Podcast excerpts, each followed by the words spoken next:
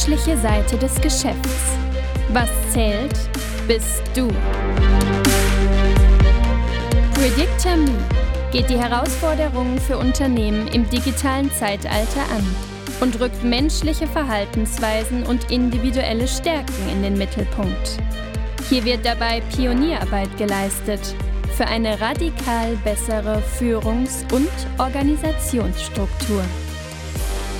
Die meisten von uns sind analog erzogen. Das heißt, auch Unternehmen denken immer noch seriell, in fachlicher Spezialisierung und funktionaler Struktur, also in Abteilungen. Die Digitalisierung ändert die Spielregeln. Jetzt geht es in erster Linie nicht um Technologien, sondern um die Passung von Mensch, Aufgabe und Umfeld. Die menschliche Seite des Geschäfts. Was zählt, bist du. Zwischen möglich und unmöglich entscheidet oft nur eines, der Mensch.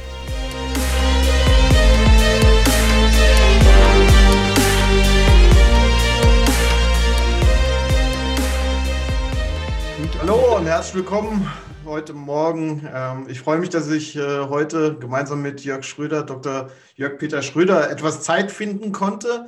Ähm, wir möchten gerne äh, im Austausch sein zu verschiedenen Themen, die die Führung und natürlich auch die Organisationssteuerung angeht. Insofern freue ich mich, Jörg, ähm, dass wir heute zusammenkommen können und gemeinsam die Zeit verbringen, um ein in meinen Augen ähm, wichtiges Thema zu besprechen, nämlich die Digitalisierung. Eine, ja, in meinen Augen überspitzt gesagt, eine Phrase, die ja in der heutigen Zeit sehr häufig genutzt wird. Aber vielleicht, ähm, Jörg, geben wir den Zuhörern auch eine Möglichkeit, dich näher kennenzulernen. Ich würde mich freuen, wenn du äh, ein paar Worte auch zu dir selbst sagen könntest. Ja, Daniel, erstmal äh, vielen Dank für die Einladung. Ich freue mich, dass wir heute tatsächlich miteinander im Gespräch sind, weil es gibt, gibt ja etliche Punkte, die uns beide auch äh, beschäftigen und wo wir ein hohes Synergiepotenzial miteinander haben. Ähm, ich kann mich gerne äh, kurz vorstellen. Ich bin äh, Jörg Peter Schröder. Äh, bin von der Ausbildung her Arzt und Medizininformatiker und arbeite jetzt über 25 Jahre in dem Thema Gesundheitsmanagement, aber nicht mit der Intention, Maßnahmen umzusetzen, sondern tatsächlich Haltung zu hinterfragen. Wie ticken eigentlich Leute? Und wie tickt eine Unternehmenskultur? Und ich arbeite an dieser Nahtstelle von gesunder Führung und Persönlichkeitsentwicklung. Und da sind wir uns ja auch begegnet.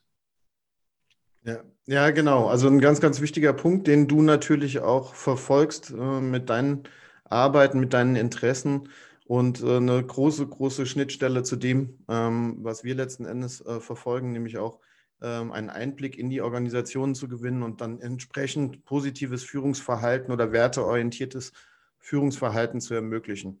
Äh, Im Themenbereich Digitalisierung, ich habe es schon ähm, angedeutet, sind sicherlich viele verschiedene Definitionen äh, derzeit, die uns im Markt äh, ja, beeinflussen. Digitalisierung äh, wird von vielen Leuten natürlich auch ein Stück weit mit, äh, ja, man kann nicht sagen Angst, aber vielleicht mit sehr, sehr großer Vorsicht äh, betrachtet, denn man weiß eigentlich gar nicht so genau, was da auf uns zukommt, beziehungsweise was da jetzt passiert.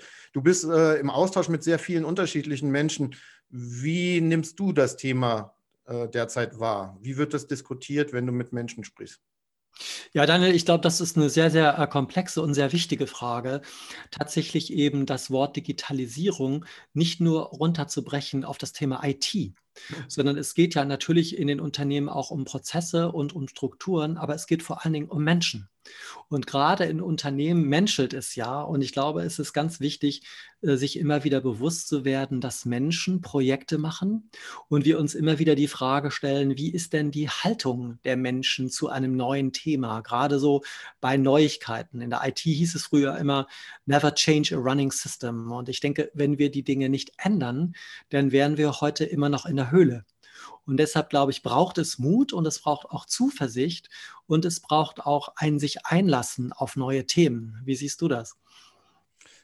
Absolut. Äh, also ich äh, bin äh, natürlich auch im Austausch mit vielen Unternehmern oder mit Unternehmen in unterschiedlichsten Größen. Und was mir immer auffällt in den Diskussionen, die wir dann mit den Geschäftsführungsmitgliedern haben, ist, dass natürlich viele Mitarbeiter ähm, gefühlt auch ja, eine, eine große Furcht haben ähm, vor dem Thema der Digitalisierung, weil sie weil sie nicht so genau wissen, wo, in welche Richtung sich das entwickelt.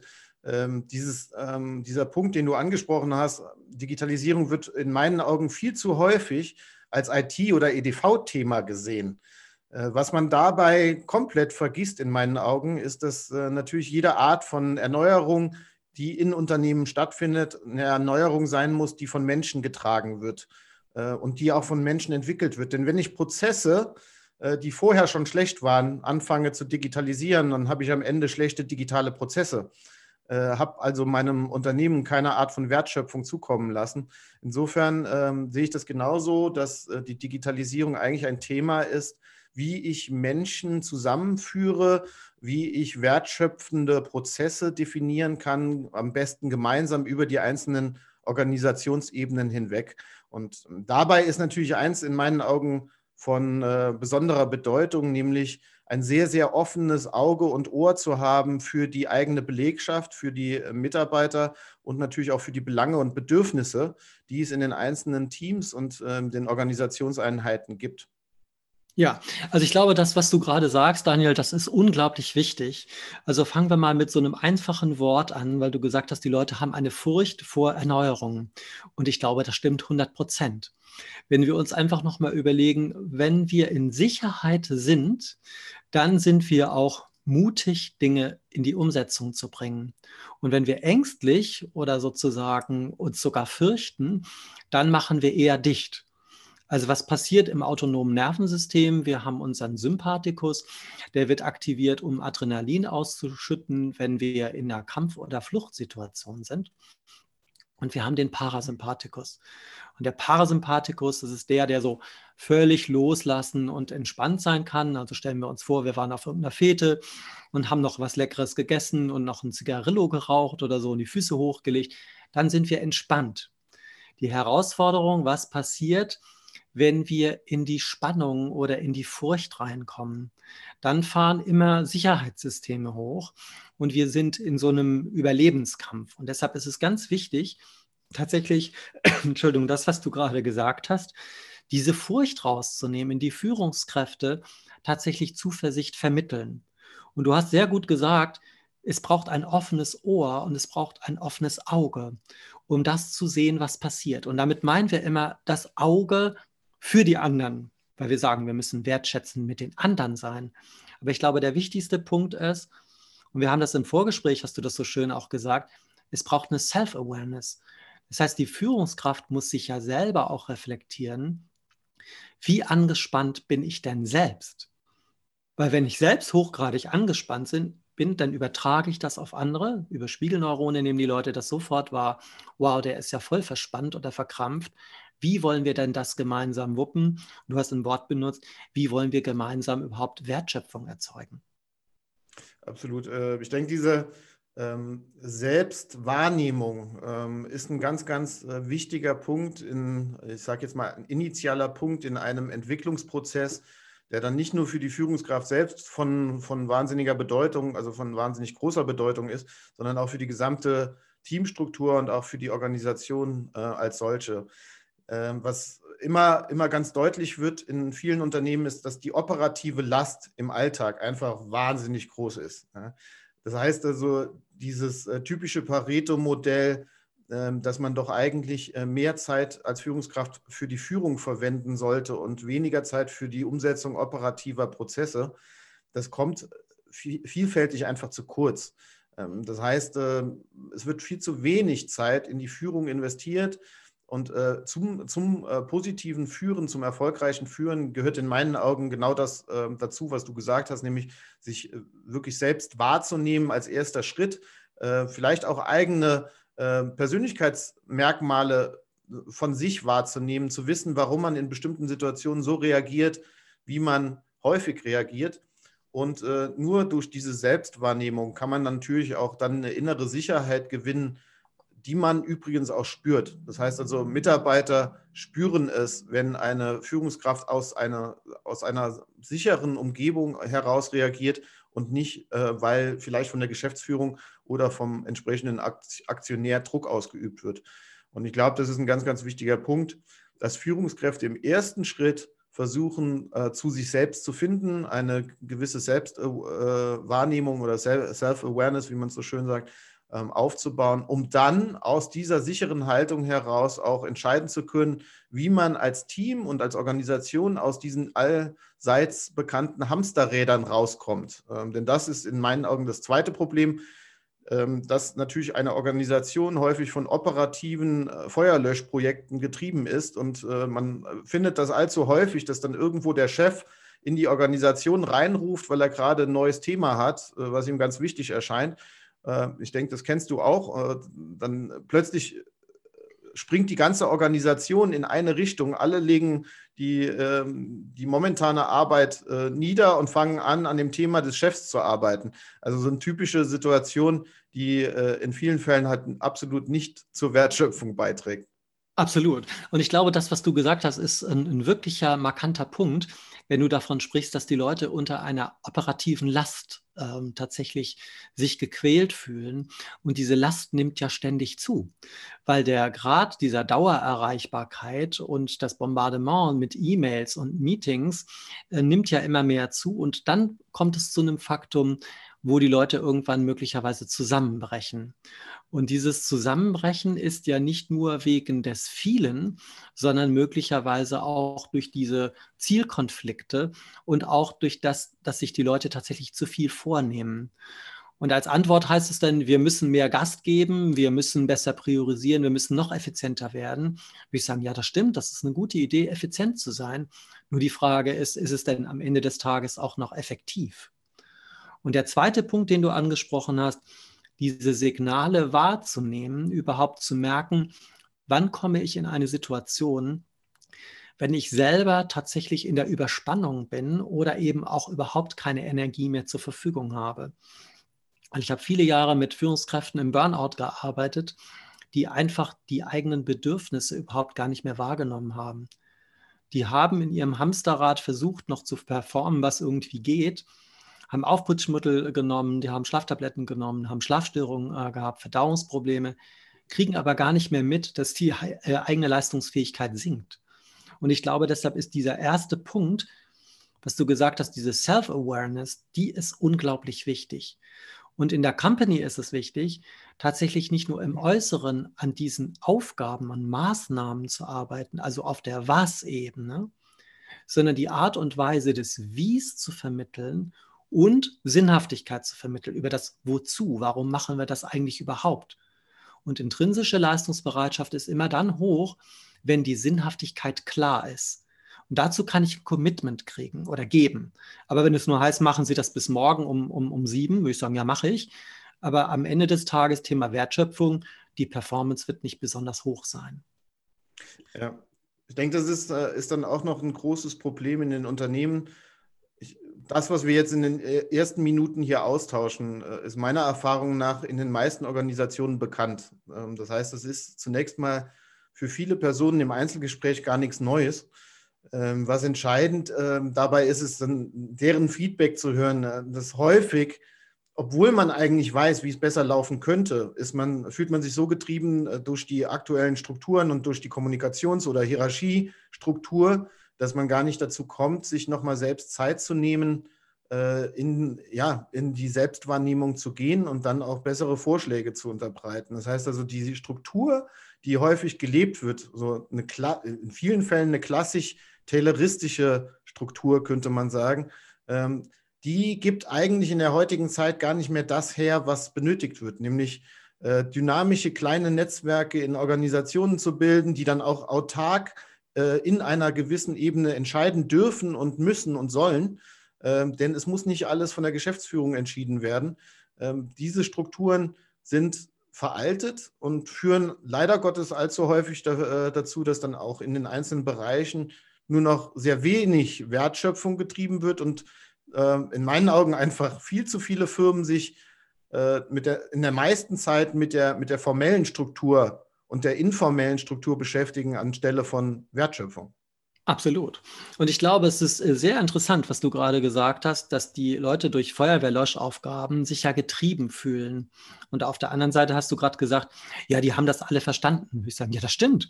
Die haben das alles verstanden. Nur die Frage ist, hat es denn eine Handlung ausgelöst? Und deshalb ist es, glaube ich, wichtig, sich nochmal bewusst zu werden, wenn ich mich nur mit formalistischen Kriterien und Strukturen und Organigrammen beschäftige, bin ich ja auch in einer Struktur gefangen. Und viele von diesen alten Managern, die stellen sich ja so vor, dass sie vorne in einem Cockpit von einem 747-Flugzeug sitzen und alles beobachten können. Alle Lampen sind auf grün und sie müssen nur die richtigen Schalter drücken. Und am Ende des Tages macht das nur wahnsinnig langsam. Weil ich denke, dieses Thema Kontrolle ist ein unglaublich wichtiges. Und viele von den Managern, die jetzt feststellen, dass die Zahlen nicht mehr stimmen, die erhöhen einfach den Druck und damit die Anspannung in der Gesamtorganisation. Und eigentlich das Gegenteil wäre der Fall. Es geht um ein Loslassen, es geht um eine Gelassenheit. Und damit meine ich nicht als Führungsstil laissez-faire, sondern den Leuten tatsächlich etwas zuzutrauen. Und wenn wir nochmal, wir kommen ja beide aus dem medizinischen Bereich auch, uns überlegen, dass das Gehirn der Leber nicht befiehlt, wie viel sie zu produzieren hat. Das heißt, es gibt keinen Fünfjahresplan wie in der DDR, sondern die Leber ist hochgradig autark. Und wenn wir abends auf einer Fete gewesen sind und haben mehr getrunken, dann produziert die Leber mehr Alkoholdehydrogenase, das ist das Enzym, um Alkohol abzubauen. Und es kommuniziert über feine Botenstoffe dem Gehirn, dass die Produktion hochgefahren wurde. Und eigentlich brauchen wir genau das, was du gesagt hast. Kleine, sich selbst organisierende Netze, die hochorganismisch oder organisch das Wachstum des Gesamtunternehmens unterstützen und nicht weiter über ein Regelwerk von irgendwelchen Organigrammen. Ja, absolut. Also ich denke, dass äh, leider Gottes da in vielen Fällen das so ist, äh, dass es natürlich für, für Organisationen deutlich einfacher ist, einen, einen gewissen Wandel einzuleiten, wenn man dann sieht, dass die aktuelle Situation nicht gut läuft. Äh, da gibt es ja auch einige Beispiele, ähm, auch von größeren Konzernen, die dann irgendwann doch äh, relativ plötzlich, als hätte man es nicht vorhersehen können, festgestellt haben, dass irgendwas komplett schief läuft und dass man was ändern muss, gerade auch im Hinblick auf Werteverständnis oder Umgangsformen, ähm, die man im äh, Management dann pflegt oder auch in der Hierarchie pflegt. Schwieriger ist allerdings die Situation, wie sie dann doch Gott sei Dank in einigen deutschen Unternehmen oder in vielen deutschen Unternehmen ähm, zu sein scheint, nämlich dass man primär vielleicht gar nicht den Umsatzeinbruch hat, sondern man wächst jedes Jahr kontinuierlich um ein paar Prozent. Ähm, das heißt, die Systeme scheinen ja zu laufen. Äh, die Geschäftsführung äh, fühlt sich auch bestätigt darin, die entsprechend wertvollen KPIs, also die Key Performance Indicators, gewählt zu haben. Das heißt, die Faktoren, die scheinbar eine äh, herausragende Rolle spielen, um das Geschäft zu bewerten in, in einem positiven Kontext. Leider Gottes ist es allzu häufig so, dass man nicht wahrnimmt, ähm, dass auch wenn die Geschäfte um äh, zwei bis fünf Prozent wachsen jedes Jahr, dass man sich viel zu selten die Frage stellt, wie stark hätten wir wachsen können, wenn wir mehr Wert gelegt hätten auf den Faktor Mensch in unserer Organisation. Ähm, du hast so schön gesagt, nicht das Was, sondern auch das Wie berücksichtigen. Bisher wird das in meiner Erfahrung nach in vielen ähm, auch professionell aufgestellten Organisationen dadurch abgebildet, dass man sagt, ein Jahresendgespräch des Mitarbeiters hängt nicht nur von dem Was ab, das heißt von der operativen Erfüllung von Aufgaben oder KPIs, sondern man fragt sich auch, inwiefern passt der Mitarbeiter, Mitarbeiter oder die Mitarbeiterin zum Wertesystem äh, der, der Firma. Und da ist natürlich jetzt das nächste Manko in meinen Augen, denn das Wertesystem wird leider Gottes nicht von den, äh, von den Mitarbeitern selbst ähm, geändert oder aufgebaut, sondern äh, man gibt, äh, man gibt eigentlich ein Wertesystem vor und äh, hofft, dass möglichst viele Mitarbeiter sich nach diesem Wertesystem richten. Und auch die Führungskräfte haben sich natürlich danach ähm, zu richten. Viele Mitarbeiter sagen aber dann, dass das Wertesystem nicht besonders authentisch ist und glauben eigentlich nach kürzester Zeit, wenn das Wertesystem in Kraft getreten ist, schon nicht mehr an die eigentlichen Werte, die da irgendwo auf der Fahne vor dem Haupteingang wehen. Und ja, mein, ja. Also das, das ist ja auch ein, das ist ein super Thema, was du jetzt gerade ansprichst mit dem Wertesystem und was auf der Fahne weht. Ja. Die Frage ist ja immer, ist dieses Leitbild tatsächlich, wird das eigentlich wirklich gelebt? Oder ist das irgendeine Marketingagentur, die da irgendwas geschrieben hat, wo ich immer die Frage stellen würde, wie schreibst du eigentlich Wort, das Wort Leitbild? Mit T, mit D oder mit GHT? Also in dem Moment, wo die Leute lesen irgendwie, ja, wir sind familienfreundlich, Vereinbarkeit von Familie und Beruf und respektvoll und wertschätzend und wir beide gehen als Coaches raus und erleben die Leute aber im Heulkrampf in dem Meeting. Also insofern ist das ja, die, die Frage ist, ist das wirklich authentisch und ist das glaubwürdig und wird das gelebt? Und ich glaube, das ist genau das, wo immer die Frage gestellt wird, bist du committed? Und ich würde immer sagen, ja, Commitment setzt Involvement voraus. Wenn ich mich involviert fühle, wird meine intrinsische Leistungsbereitschaft gelockt, gelockt oder geweckt. Aber wenn man mir einfach nur eine Führungsleitlinie ins, ins Fach reinlegt und sagt, lerne das mal auswendig, das sind die neuen Werte, das ist vielleicht gar nicht mein Wertesystem und das sehe ich genau wie du. Ja, ja. Also ich denke, dass, ähm, dass da wahnsinnig viel an Hebel für Unternehmen noch vorhanden ist. Das heißt also, wahnsinnig viel Potenzial derzeit nicht gehoben äh, wird. Äh, habe ich versucht auszudrücken, dadurch, dass man äh, wirklich mal sich fragen sollte oder selbst hinterfragen sollte, wie viel, äh, auch wenn ich jetzt erfolgreich bin, wie viel mehr Potenzial hätte ich heben können, äh, wenn ich bestimmte Aspekte in der Führung oder auch in der Organisationsstruktur nochmal hinterfragt hätte. Und äh, für die, für, auch für die gesamte Führungsmannschaft, gerade in diesem klassischen, in diesen klassischen Sandwich-Positionen, ist es natürlich ähm, wahnsinnig wichtig, unterstützt zu werden durch eine Geschäftsführung oder durch eine Entscheidungsebene, ähm, die das auch ermöglicht, ähm, dass man situativ führen darf und situativ führen kann und auch die Befähigung ähm, bekommt, ähm, solche Führungsaufgaben dann auch erfolgreich ausfüllen zu können. Das heißt, es reicht nicht, einer Führungskraft operative KPIs zu definieren und dann ähm, zu erwarten, dass diese Aufgaben erfüllt werden, sondern vielmehr müsste auch eine Geschäftsführung stärker darauf schauen, äh, wie die Aufgaben erfüllt werden, beziehungsweise was im Führungsverhalten äh, ist förderlich für die Umsetzung der Ziele und was ist vielleicht auch in dem Führungsverhalten oder in der Teaminteraktion hinderlich, um Ziele zu erreichen. Äh, wenn man da kontinuierlich reinschauen würde, hätte das einen riesen Vorteil. Also ich äh, spiele damit so ein Stück weit auf diese typischen Feedback-Mechanismen an, die genutzt werden. Das sind dann das ein Jahr, äh, einmal im, im Jahr stattfindende Mitarbeitergespräch, äh, wo die meisten Mitarbeiter genervt rausgehen, weil sie sich sagen, äh, das hat jetzt irgendwie so gar nicht gepasst zu dem, was, äh, was die Selbstwahrnehmung äh, mir sagt, in vielen Fällen zumindest. Oder der, der Mechanismus der Mitarbeiterbefragung, ähm, die die Mitarbeiter alle zwei Jahre äh, mal durchführen. Und das machen sie dann zwei bis drei Mal. Und eigentlich haben sie schon beim zweiten Mal keine Lust mehr, weil sie merken, naja, eigentlich habe ich jetzt hier Feedback gegeben, äh, auch versucht, äh, möglichst ehrliches Feedback zu geben. Aber passiert ist dann relativ wenig.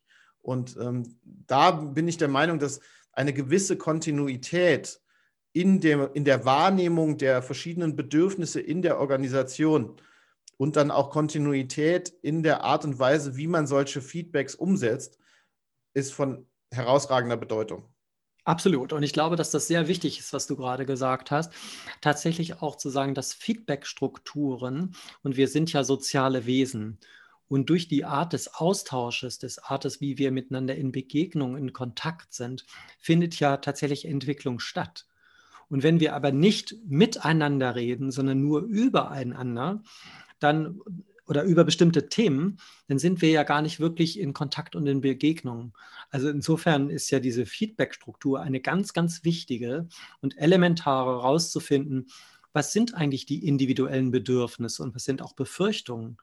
Weil der Punkt ist doch folgendes, wenn wir eine sehr gute Führungskraft in einem Unternehmen einstellen, dann bringt die eine Erfahrung und eine Expertise und Diplome und Zertifikate und eine Promotion mit. Aber die Leistungsbereitschaft, die entsteht ja jeden Tag neu. Und wir sind ja keine Roboter, der primär über KPIs gesteuert werden können, sondern diese intrinsische Motivation lebt davon, wie wir miteinander interagieren. Und deshalb finde ich das so wichtig, was du sagst. Wie nutzen wir das Feedback, dass wir nicht nur Zahlen ausfüllen und sagen, ja, wir haben auch eine, eine Mitarbeiterjahres- Befragung gemacht, sondern welche Handlung leiten wir aus diesen wertvollen Feedbacks denn ab?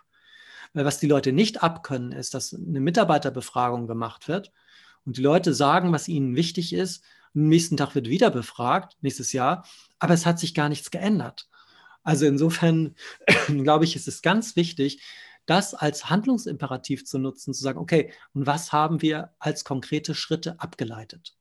Ja, ja, wahnsinnig wichtig. Kann ich auch nur aus eigener Erfahrung bestätigen. Ich war äh, viele, viele Jahre in Großkonzernen äh, in nicht ganz unbedeutender Position aktiv und äh, wenn man dann über mehrere Führungsebenen hinweg versucht, Menschen zu begeistern, äh, sie vielleicht sogar zu inspirieren, ähm, dann ist es äh, maßgeblich wichtig, dass man natürlich nicht nur auf Zahlen achtet, sondern auch die persönlichen Bedürfnisse in den Vordergrund äh, bringt und ähm, auch ein echtes Interesse, sage ich immer so schön, äh, für die Bedürfnisse ähm, zeigt und beweist.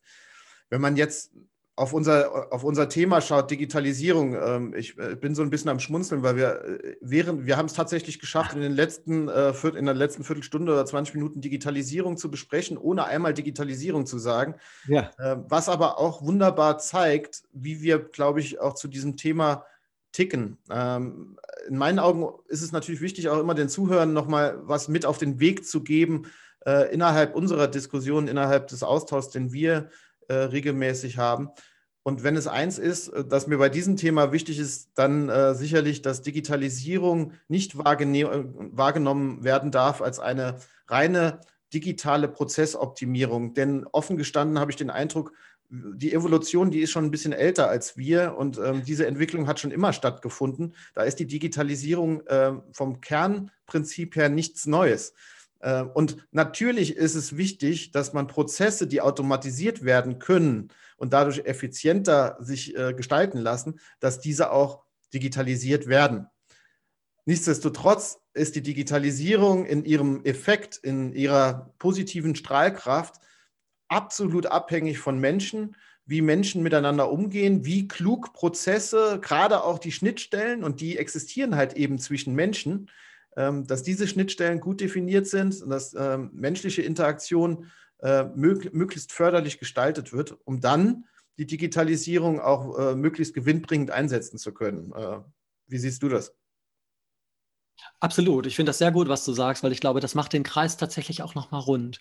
Dass die Digitalisierung eben nicht eine reine Maßnahmen- oder strukturell oder prozessorientierte Dimension ist, was im Außen auf, dem, auf der Was-Ebene ist, sondern wir immer darüber arbeiten, über Sinnhaftigkeit, damit Orientierung zu geben zum Thema Leadership, zu sagen, wozu machen wir das, wozu digitalisieren wir, welchen Mehrwert bringt das unserer Organisation, welchen Mehrwert generieren wir damit für unsere Kunden, unsere Gesellschaft, weil das dockt an die Leistungsbereitschaft an. Und dann die Art und Weise, wie wir das jetzt tun, weil das Alte ist nicht mehr und das Neue ist noch nicht. Und in diesem Spagat empfinden viele eben genau diese Unsicherheit. Du hast von Furcht vorhin gesprochen. Und wenn wir als Führungs- oder wenn wir Führungskräfte dahingehend unterstützen, Orientierung zu geben, Zuversicht auszustrahlen, dann lassen sich auch diese vielleicht schwierigen Prozesse aber in eine gute Wirksamkeit und Gestaltungskonkretisierung bringen. Schöne, schöne Worte, ich glaube ganz wichtige Worte, ähm, Jörg, die nochmal äh, ja, in aller Kürze umrissen haben, was in diesem Prozess der ja auch ein Stück weit Selbstfindung von, von Unternehmen, von Führungskräften ganz, ganz wichtig ist, ähm, was die Basis eigentlich auch darstellt, um produktiv in die Zukunft gehen zu können. Äh, also ohne, äh, ohne die Menschen abzuholen, äh, bei egal welchem, welchem Ziel man hat, ohne die Menschen abzuholen, wird es nicht erreicht oder es wird sehr viel schwerer, ähm, die eigene Zielsetzung zu erreichen. Ich würde mich freuen, Jörg, wenn wir ähm, unsere Gespräche auch äh, in diesem Format fortsetzen. Ich glaube, wir haben, also ich weiß nicht, wie du dich fühlst, aber äh, ich habe da immer so den Eindruck, es sprudelt äh, und äh, wir könnten jetzt das Gespräch noch stundenlang fortsetzen. Äh, sollten wir auch tun. Äh, vielleicht dann ähm, in regelmäßigen Abständen, um uns ja mit den Kernthemen der jetzigen ähm, Organisationen und Unternehmen und Führungsaufgaben zu beschäftigen.